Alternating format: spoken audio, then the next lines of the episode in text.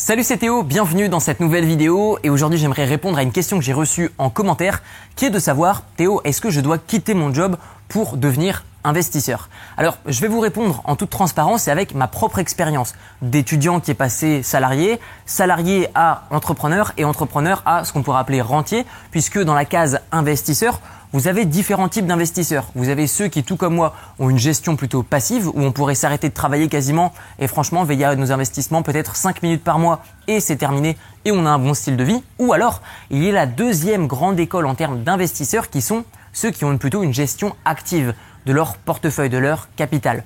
Autrement dit, ceux qui vont travailler sur leurs investissements.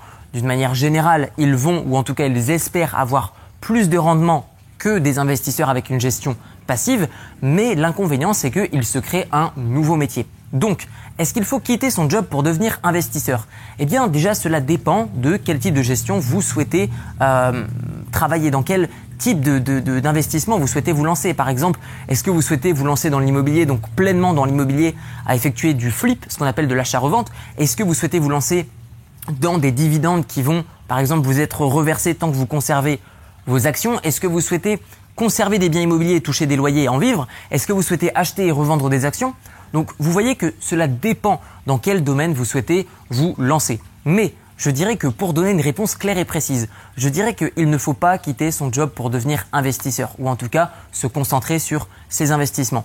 Pourquoi? Tout simplement parce que devenir investisseur est une transition qui doit se faire petit à petit, parce que investisseur, c'est un vrai métier.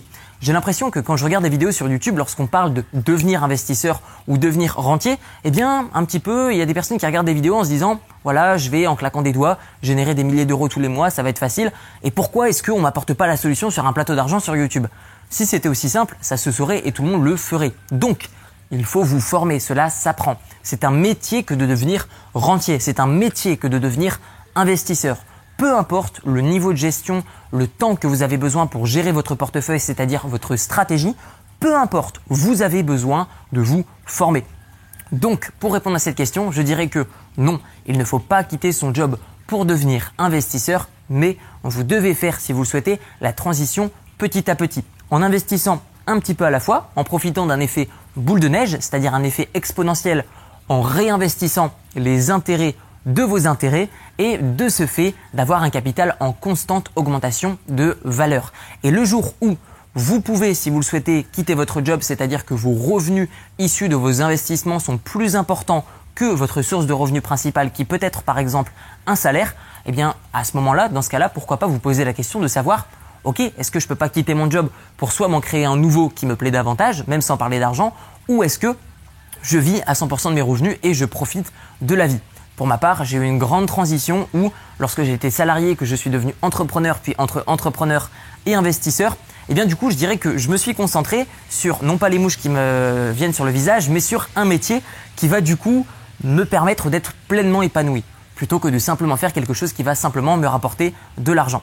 Donc, si vous aussi vous souhaitez vivre de vos revenus, vivre de vos revenus issus des investissements, eh bien moi ce que je vous recommande, c'est de d'abord vous focaliser sur comment est-ce que je peux faire pour me générer des petits revenus passifs. Et au fur et à mesure du temps, comment augmenter ces revenus passifs. Ne vous concentrez pas, ne vous focalisez pas sur le revenu final, votre revenu cible et la situation finale parce que ça vous paraîtra impossible. Faites comme tous ceux que je connaisse qui ont, aujourd'hui une vie de rentier, c'est-à-dire qu'ils font vraiment ce qu'ils veulent, sans même parler de se la couler douce avec des noix de coco sur une île déserte, mais vraiment de pouvoir avoir une vie libre dans leurs choix et dans leurs décisions, que ce soit sur là où est-ce qu'ils sont, ce qu'ils font et à quel moment ils le font.